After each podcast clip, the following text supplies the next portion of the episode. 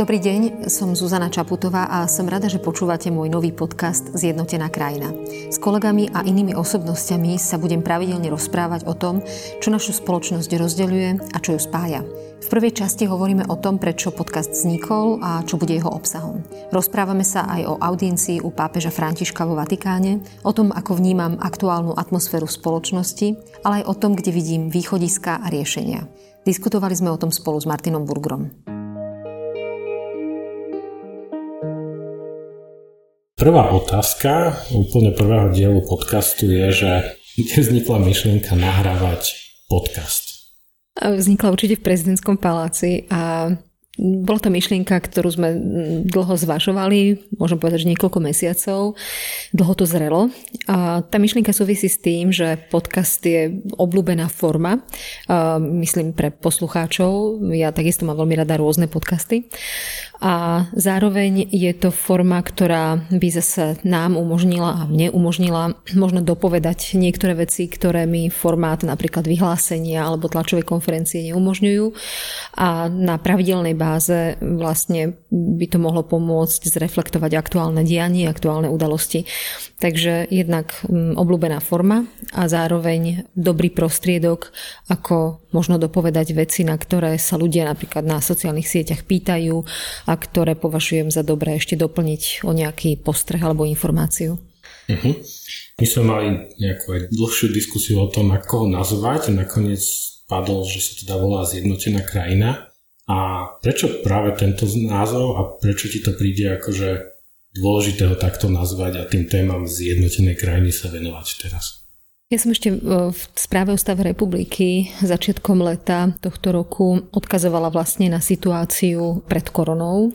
Mala som tam vetu o tom, že nevracajme sa do stavu pred koronou a myslela som tým najmä do obdobia pred parlamentnými voľbami, kedy som vnímala, že spoločnosť je pomerne rozdelená. To som ale ešte netušila, čo nás čaká tento rok a najmä teraz táto druhá vlna. Mám pocit, že e, neprospieva zrovna e, k jednote v spoločnosti, skôr naopak k fragmentácii. Vnímam deliace línie e, rôzneho druhu a rôznymi smermi. A zároveň som presvedčená, že ak sa máme ako krajina posunúť dopredu, ak máme zvládnuť akúkoľvek výzvu, či už pandemickú krízu alebo iné globálne krízy, napríklad klimatickú a ďalšie, alebo aj urobiť úspešne zmeny v spoločnosti, ktoré potrebujeme, tak determinantom akokoľvek posunu dopredu je spolupráca. Či ide o spoluprácu v rodine, v týme alebo aj v krajine. Takže myslím si, že naozaj smerovať a usilovať sa o zjednotenie v zmysle spolupráce, v zmysle dialogu je niečo, čo potrebujeme. Samozrejme pri rešpekte k pestrosti názorov, tak práve preto zjednotená krajina ako možno nejaká ašpirácia k cieľu, ktorý môže byť prospešný. Zostanem pri tej téme tej správy o stave republiky. Bolo to vlastne, povedzme, že na konci tej prvej vlny, dnes už vidíme, že to bola asi iba taká vlnka, ale voláme to prvá vlna. A bolo to reflektovanie na to, že tá krajina sa zjednotila, že si ľudia navzájom pomáhali a spolučelili tomu nebezpečenstvu. A teraz asi tá druhá vlna už tú kvalitu nemá. V čom to vidíš, že ako sa to udialo, že zrazu už v tej druhej vlne asi tak nestoja ľudia spolu a už ich viacej rozdeľujú postoje aj na tú koronu a na to, čo sa deje? Tak myslím, že v tej prvej vlne to bolo do istej miery situačné. Bola to asi reakcia na prekvapenie, ktorému sme všetci čelili v negatívnom zmysle. Prvé správy, ktoré sme mali, boli najmä správy z Talianska o tom, ako tam umierali ľudia, ako tá situácia tam bola naozaj veľmi kritická a mali sme strach, prirodzený rešpekt a ako reakcia na ten strach nasledovalo možno isté zomknutie. Asi si všetci pamätáme, ako sa šili rúška, ako sa organizovali rôzne dobrovoľnícke zbierky a pomoci. A naozaj mám pocit, že tá prvá vlna bola poznačená solidaritou, spoluprácou a možno takým naozaj skôr zomknutím a zjednotením. V porovnaní s tou vlnou druhou, kedy už sme možno tak trochu posmelení e, zvládnutím v prvej vlne, to brali s väčšou ľahkosťou Myslím, že emocia strachu išla dole, ale zároveň, samozrejme zároveň pribudli rôzne alternatívne výklady reality konšpirácie, nepravdy až nezmysly o realite, takže to tiež prispelo k istej fragmentácii spoločnosti na jednej strane spektra. No a ten tlak zároveň, ktorý trvá už od jary, čiže aj ten aspekt času a trvania tej krízy e, zohráva svoju rolu aj v psychike ľudí. Samozrejme nehovoriac o tom, že množstvo ľudí stráca sociálne istoty, prišlo o príjmy, museli siahnuť na úspory, ak vôbec nejaké mali, čiže veľké existenčné riziko. A toto neprispieva k pozitívnym emóciám ani na individuálnej úrovni, ktoré sú predpokladom vôbec ochoty spolupracovať a, a mať nejaké pozitívne emócie k ďalším e, členom tej spoločnosti. Takže je to asi taká súhra faktorov. Myslím, že to nedieje iba na Slovensku, ale je to skôr možno element, ktorý je možné vnímať aj v iných krajinách. Ak sa na to pozrieme, že to je ten spoločenský aspekt, ale ono sa nám to deje aj politicky, že asi tá spolupráca na politickej úrovni je horšia ako v tej prvej vlne. Ty si práve včera, keď si mal vlastne vedcov v paláci, tak jedno z tých posolstiev, ktoré si spomínala, je, že spolupracujme. A čo sa tam deje a prečo si myslíš, že aj tam sa tá spolupráca narušila? Nie je to práve to, kde treba držať spolu. A je to možno trochu aj nahrávka, že že zároveň aj ty asi tie vzťahy s premiérom aktuálne vyzerajú byť viacej napäté, alebo ľudia ich môžu vnímať ako napäté. Takže čo v tomto kontexte sa deje a čo sa s tým dá spraviť? Asi to do istej miery vlastne kopíruje tú spoločenskú realitu, ktorú som spomínala v tej predchádzajúcej odpovedi. Faktor únavy, veľkého tlaku, tlaku očakávaní od politických lídrov, samozrejme primerane tomu obrovskej zodpovednosti, ktorú e, majú najmä teda exekutíva, myslím vláda Slovenskej republiky pri manažovaní krízy. To sú všetko faktory, ktoré môžu spôsobovať aj prirodzené napätie a všetci sme ľudia, ktorí máme svoje emócie, takže áno, môže to ako keby aj logicky a prirodzene spôsobovať isté pnutie medzi jednotlivými predstaviteľmi politickej scény. Zároveň absolútne platí, čo si naznačil a to je, že bez ohľadu na naše osobné preferencie alebo osobné sklony musíme mať na pamäti v pozíciách, ktorých sme to jediné a to je účel, zmysel alebo cieľ, pre ktorý v tých funkciách sme a to je verejná služba. A obzvlášť v krízovom období musíme byť koncentrovaní iba na to jediné, ako tie veci pomôcť. A všetko ostatné musí ísť bokom. Áno, nie vždy sa to podarí. Ja sa z mojej pozície snažím byť zdržanlivá vo svojej komunikácii, áno, podľa niekoho až moc. Časť ľudí mi píše, že by ma malo byť počuť viac, mala by som byť razantnejšia, časť ľudí mi vyčíta, že keď sa potom ozvem. Samozrejme nie je to o tom, že sa dá vyhovieť každému, ale sú veci, kedy mám pocit, že treba prehovoriť, treba sa zastať ľudí, na ktorých tá situácia nejakým spôsobom dopadá a vtedy sa snažím komunikovať. Ma snažím sa komunikovať vecne, neútočiť, eh, nebyť osobná. Či sa mi to darí, to je samozrejme vec potom vonkajšieho pohľadu toto sa snažím ja mať na pamäti pri mojich krokoch. Ja sa teraz prenesiem k inej téme, ktorá vlastne dominovala tomuto týždňu a to je stretnutie s pápežom, ale predsa len neodskočím úplne ďaleko. Rozprávali ste sa aj o pandemickej situácii na Slovensku, lebo keď jeho posolstvo bolo vydržte, tak bolo to, že vedel, v akej sme situácii? Áno, bol pripravený, vedel o Slovensku a rozprávali sme sa naozaj o tom, aká situácia je na Slovensku a je to podstate veľmi porovnateľné, podobné ako v iných európskych krajinách. Druhá vlna nám dáva všetkým poriadne zabrať.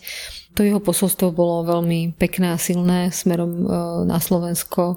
E, jednak bolo také ľudské v tom zmysle, že povedal, že povedzte im, že ich mám veľmi rád, že si ich vážim, že sú môjmu srdcu blízky a povedal bojujte, vydržte, práve v tom kontexte, keď sme sa rozprávali o potrebe zomknutia sa lebo ešte na začiatku povedal hneď to, že po kríze nič nezostane rovnaké. Zhodli sme sa na tom, že kríza je, je potenciál, je možno kryžovatka a môžeme sa buď vybrať cestou e, rozbitia spoločnosti alebo fragmentovania, konfliktov, vyčitiek, bojov, alebo naopak e, cestou zomknutia spolupráce a obnovy krajiny, lebo myslím si, že témou budúceho roka bude obnova krajiny v tom zmysle, ako zvládnuť dôsledky krízy, aj v kontexte fondu obnovy a, a ďalších krokov. Um, spomenul úlohu žien pri zvládaní kríz, aj pandemickej krízy. Povedal doslova, že vy ženy ste bližšie životu, keďže uh, ste matkami a máte možnosť e, situáciu viac upokojovať a krajinu viac zjednocovať alebo aj rodinu zjednocovať, čiže ako keby tento element ženskosti, ktorý on iniciatívne vytiahol, bol veľmi pekný aj pre mňa. Bol to odkaz tebe alebo odkaz všetkým ženám? Ja myslím, že to bol odkaz všetkým ženám. On je známy tým, že vlastne sa zastáva pozície žien aj v cirkvi, takže e, áno, sedelo proti žene, takže možno to bolo aj v súvislosti s tým, že e, žena zastáva funkciu prezidentky, ale, ale myslím si, že to bol naozaj myslené ako odkaz všetkým ženám. Predsa je to pápež, ktorý sa nebojí ísť aj do ťažších tém a má v nich otvorenejšie názory, pre nejakú časť spektra asi možno až príliš, ale je to zase pápež, ktorý sa snaží spájať a v tom je určite silný a mňa by zaujímalo, že či si sa ho pýtala na to, čo si môžeš ty od neho odniesť, alebo ako on o tom uvažuje a čo je také nejaké ponaučenie, ktoré ti dal. Asi by som to neformulovala takto, že on mi kázal a dával ponaučenia. Práve to, čo bolo krásne na tom stretnutí bola veľká miera prirodzenosti, uvoľnenosti, odvážne si dovolím povedať, že až také ako keby rovnocenosti, ktorá z neho sálala. Nepôsobil na mňa, ako keby prežíval svoju rolu, bol tam vo svojej ľudskosti v tom najhlbšom zmysle slova. A v tomto to bolo naozaj krásne, keď som si uvedomovala, že vlastne sedím oproti pápežovi a rozprávam sa s ním ako s človekom. Nie ako s tou významnou rolou, ktorú zohráva, ale ako človek s človekom. Správal sa ku mne veľmi príjemne, s veľkým rešpektom. Áno, zasa v jeho očiach som reprezentovala krajinu, e, nielen svoju osobu, ale v tomto to bolo unikátne a skvelé, že ten rozhovor prebiehal veľmi ľudský a veľmi príjemne a veľmi bezprostredne a prirodzene. Je niečo, čo ti povedal, ale ešte si to nikdy nemohla povedať? E, nemyslím, že tam bola agenda, ktorú by som ako keby nemohla prezradiť, že niečo, čo by bolo ako keby diskrétne, s tým, že ten rozhovor bol veľmi intenzívny, tak si možno niektoré vety sa mi objavujú až postupne, ale veľmi živo reagoval na témy, keď sme sa rozprávali napríklad o téme aj domáceho násilia alebo téme chudoby, ktorá je mu veľmi blízka. Keď sme hovorili o klimatickej kríze, ktorá je tiež jeho aj teda moja e, silná téma. Hovorím o tom, aké majú zámery e, vo Vatikáne, o tom, že teda nepoužívajú plasty, že by chceli dať solárne kolektory na budovy, čo ma pri tom, že sú to veľmi historické budovy, veľmi zaujalo. Takže naozaj to sú témy, pri ktorých e, veľmi ako keby ožíval a veľmi autenticky o nich hovoril ale aj to, ako sme sa bavili o spoločenských alebo širších spoločenských témach, o téme pravdy, o téme potreby spájania spoločnosti. To boli všetko veľmi e, silné a pekné momenty. Mne sa zdalo, že sa tak výrazne potešil, keď videl testy, PCR testy od Pala Čekana, ktoré daroval a vravel niečo aj k tomu ešte?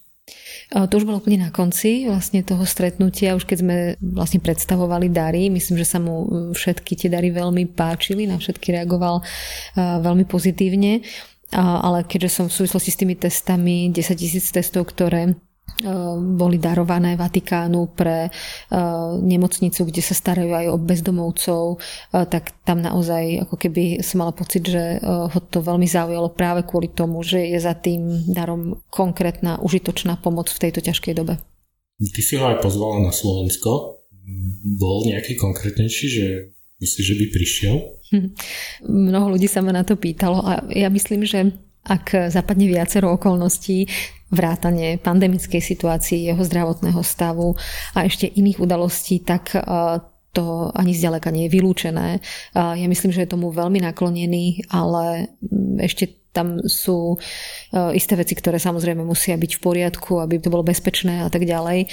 Takže nechcem predbiehať, ale ja si myslím a dôverujem tomu, že by to mohlo naozaj výjsť. Toto bol asi jedna z mála zahraničných ciest v tomto roku. Naozaj boli 3 alebo 4. Keď... Myslím, že 5 alebo 6, tam dokonca, že január, február sa ešte dalo. Každopádne ani túto návštevu neobyšla klasická téma, a to vlastne, keď niekam ideš, takže čo máš oblečené. Mm-hmm. A asi je to legitimné mm, sa o tom baviť. Je to asi spôsob, akým reprezentuješ. Takže mohlo by to vyzerať, že je to len také povrchné, že šaty a výzaž, ale asi to je závažná téma a ľudia to riešia. A tak s tým tá otázka súvisí, že ako to ty vnímaš, ako vnímaš tú úlohu práve toho, ako vyzeráš, že či je to pre teba dôležité, a, alebo ťa to skôr akože otravuje, že sa to stále rieši. Tak na jednej strane úplne úprimne, ja som žena, rada sa pekne obliekam, čiže som k tomu nikdy nemala ďaleko, ale zároveň nikdy to nebolo ani ako keby, že nejaká vysoká hodnota v mojich prioritách. Zároveň pokiaľ ide o výkon funkcie, prekvapilo ma, ako významné to je, ako je to hodnotené, ako je to aj pre ľudí dôležité, ale ono to má svoju logiku, ako si naznačil, pretože s tým uh, súvisí reprezentovanie kraj krajiny na vonok, ale aj to, akým spôsobom reprezentujem ten úrad dovnútra spoločnosti, čiže aj keď som na Slovensku, takže sú s tým spojené isté legitimné očakávania. Pre mňa sú tam isté ako keby, že témy alebo línie. Jedna je protokolárnosť, aby som bola vždy oblečená v súlade s protokolom. Veľa ľudí to možno nevníma alebo nemá dôvod o tom ani vedieť, ale naozaj od dĺžky sukne cez hĺbku výstrihu a dĺžku rukávov a farebnosť a všetky tieto veci majú svoje pravidlá. Sú to isté mantinely, v rámci ktorých sa potom môže buď realizovať konkrétny návrhár, alebo v rámci ktorých si tie šaty kupujem v týchto Čiže, protokoloch. Tak ako teraz bola vlastne predpísaná čierna farba a pokrývka hlavy, že? Absolútne, hej, aj keď to bolo následne vraj predmetom akýchsi pochybností, ale naozaj do Vatikánu sa chodí v čiernom oblečení s pokrývkou hlavy. Tam by to bol prejav neúcty, keby som prišla oblečená v niečom inom. Tam veľký rozlet nebol, pokiaľ ide o farbu a mieru zahalenia, vrátanie zahalenia e, vlasov. Takže toto sú tie veci a ďalšie línie, ktoré tam vnímam, je nejaký ekologický rozmer. To znamená, že e, šaty, ktoré mám, samozrejme nie sú na jedno použitie, e, recyklujem ich, nosím ich samozrejme viackrát, aj v tom treba mať nejakú rozumnú mieru. Prípadne, ak sa do toho podarí dať ešte nejaký symbol danej krajiny, alebo naopak Slovenska, keď som v zahraničí, ako teraz, keď som bola u pápeža, tak e, ten závoj, ktorý som mala na vlasoch, bol v tvare územia Slovenskej republiky a podobne.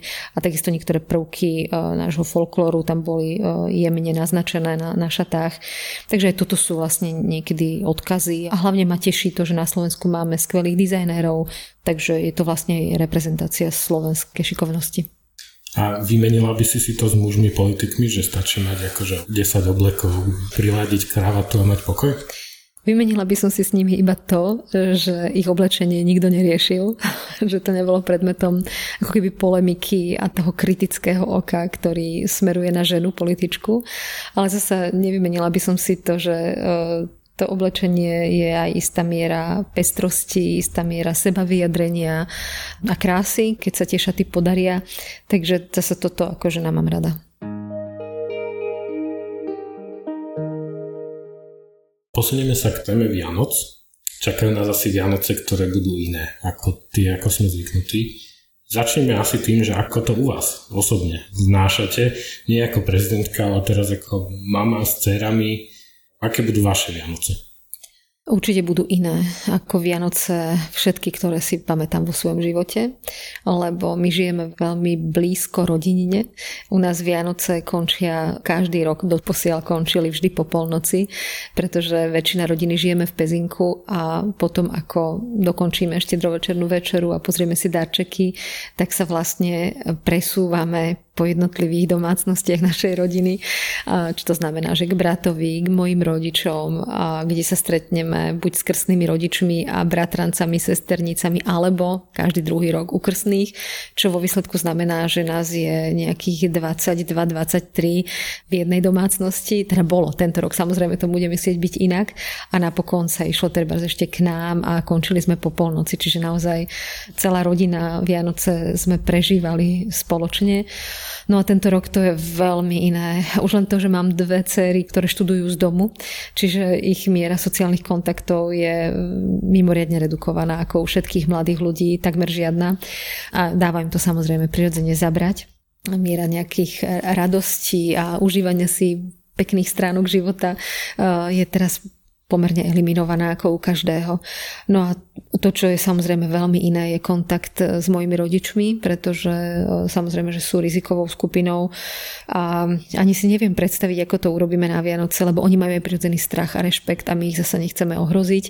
Takže možno e, sa maximálne prejdeme pod ich okna večer a aby sme sa aspoň videli naživo a to bude asi tak všetko. V tomto to bude veľmi, veľmi iné, lebo naozaj my sme, ako sa hovorí, že hujeri, že nás je veľa a vždy sme boli proste spolu ten vianočný večer a teraz to bude v tom štedrom večeri proste také iné izolované. Tá miera diskomfortu, ktorý ako keby musíme tieto Vianoce prežiť, je neporovnateľne menšia záťaž ako to, že na druhej strane sú zachránené životy alebo neohrozené zdravie našich blízkych. Áno, je to diskomfort, ale to sa dá samozrejme vydržať a zvládnuť.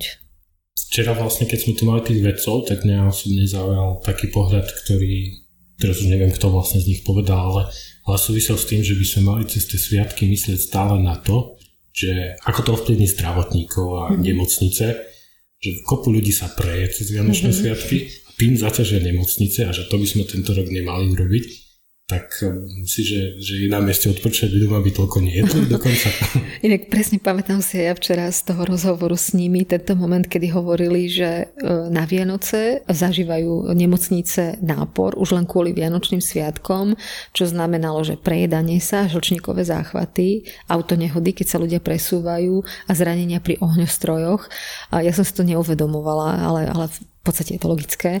Čiže naozaj aj toto bola ako keby ich prozba, aby sme aj toto komunikovali ďalej. Dobre, že si to spomenul, že istá miera striedmosti a opatrnosti tieto Vianoce má ešte vyššiu hodnotu, než len to, že e, nám sa nič nestane, ale zároveň tým nezaťažíme vlastne ten zdravotnícky personál, ktorý je už absolútne preťažený a, ktorý sa stará nielen o covidových pacientov, ale aj o pacientov s inými diagnozami, ktorí sú na tom ťažko. A, takže aj z tohto dôvodu je, je dôležité naše zodpovedné správanie. Tí Vianoce sa asi tento rok výraznejšie budú spájať so samotou a nie len to, že bežne počas iných Vianoc alebo iných rokov ľudia, ktorí sú sami na Vianoce, to uzvlášť ťažko prežívajú.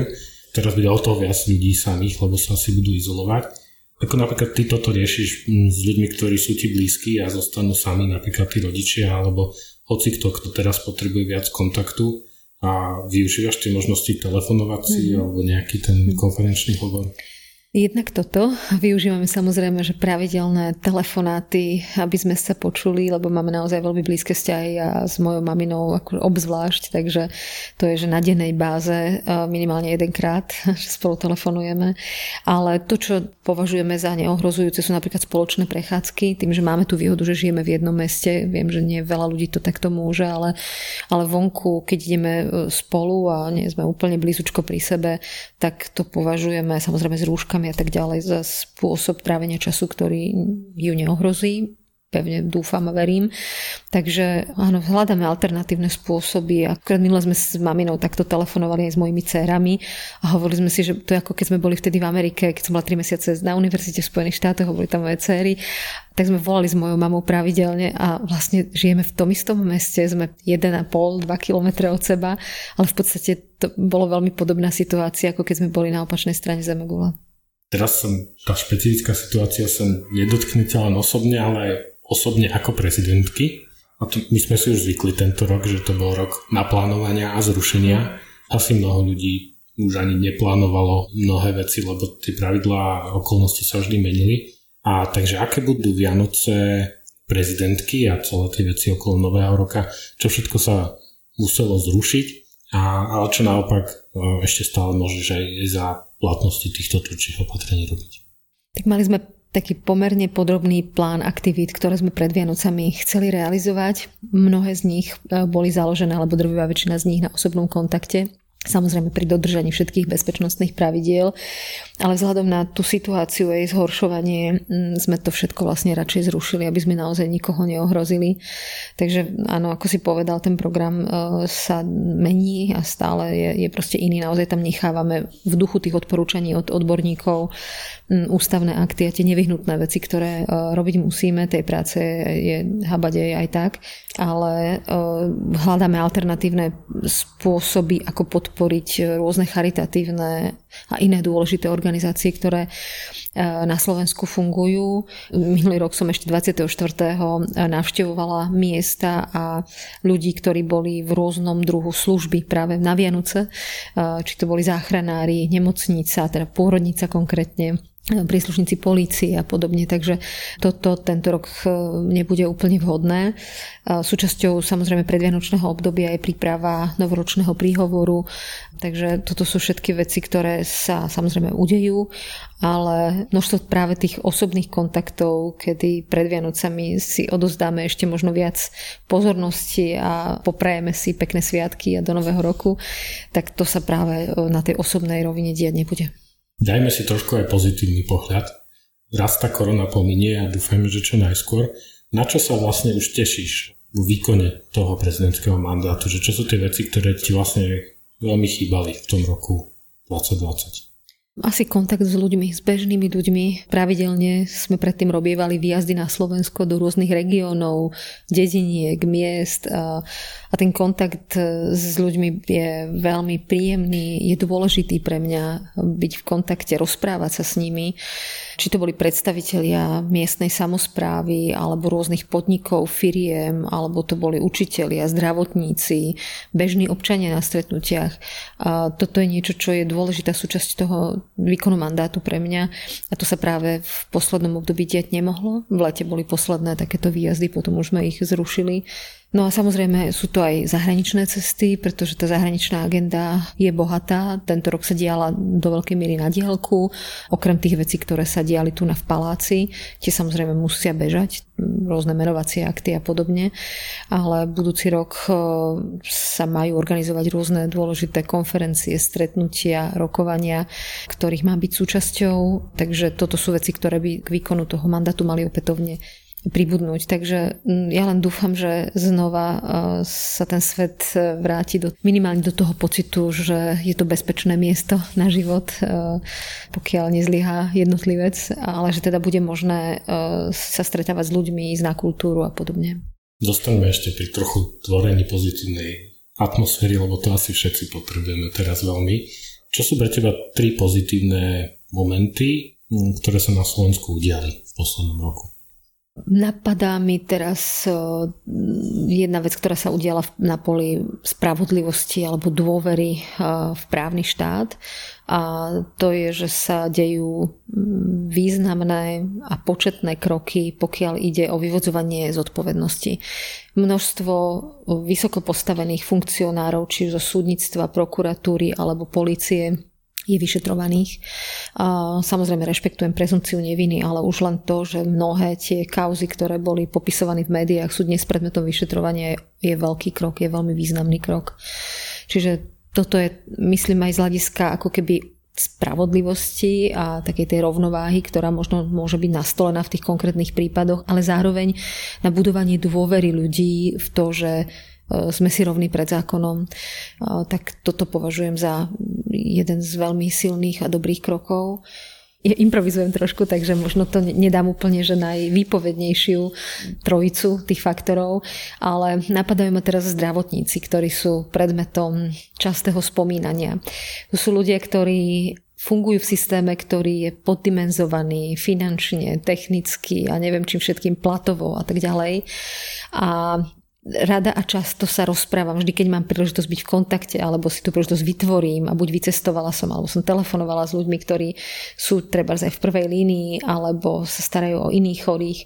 A zdá sa, že nebyť ich neuveriteľného odhodlania, nasadenia, oni ťahajú mesiace v kritickom stave na úkor e, vlastného bezpečia a častokrát aj zdravia a oni ten systém ešte stále držia nad vodou. To je neuveriteľné.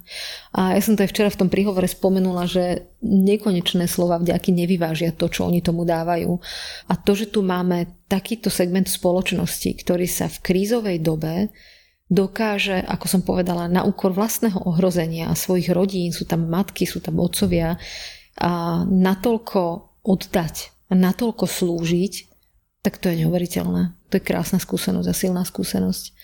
No a ešte možno tretí element pozitívny A to je taký, akože, to bude trošku znieť nesúrodo, ale keď som uh, medzi prvou a druhou krízou cestovala po Slovensku a informovala som sa na to, ako uh, ľudí tá kríza postihla, lebo myslím vo Veľkom Krtíši a iných mestách a obciach, a ešte zároveň, keď som následne telefonovala so starostami malých obcí na východnom Slovensku, tak som bola vlastne opätovne ako keby milo prekvapená a utvrdená v tom, akého tvorivého ducha ľudia na Slovensku majú. Veľakrát tí ľudia hovorili, že no áno, kríza prišla, ale my sme našli iný spôsob a zmenili sme podnikanie a robili sme to inak. Alebo pani starostka, na to nikdy nezabudnem, ktorá čelila veľkej povodni v koronakríze, sama bola doma v karanténe, jej dcéra, lekárka, mala koronu a ona manažovala záchranu ľudí postihnutých povodňami. A išlo z toho akože absolútna sila, hovorila o tom, ako to celé vymysleli, ak im pomohli ďalší starostovia, proste taký ako keby, že nezlomný duch tvorivosti a bojovnosti a toto bola taká ako keby opakujúca sa skúsenosť od ľudí, ktorých mená možno iní nepoznajú, ktorí sú z maličkých obcí, miest niekde po Slovensku, ale táto skúsenosť, ako sa ľudia dokázali tvorivo a odhodlane postaviť ku kríze, tá sa mi ako keby opakovala. To bolo veľmi pekné, veľmi silné. No a na to už naozaj nemám ďalšiu otázku. To už bude záver. ďakujem veľmi pekne. Ja ďakujem. Počúvali ste podcast Zjednotená krajina a aj o mesiac v ňom zreflektujeme aktuálne dianie. Ak vás môj podcast zaujal, sledujte ho vo vašej obľúbenej podcastovej aplikácii.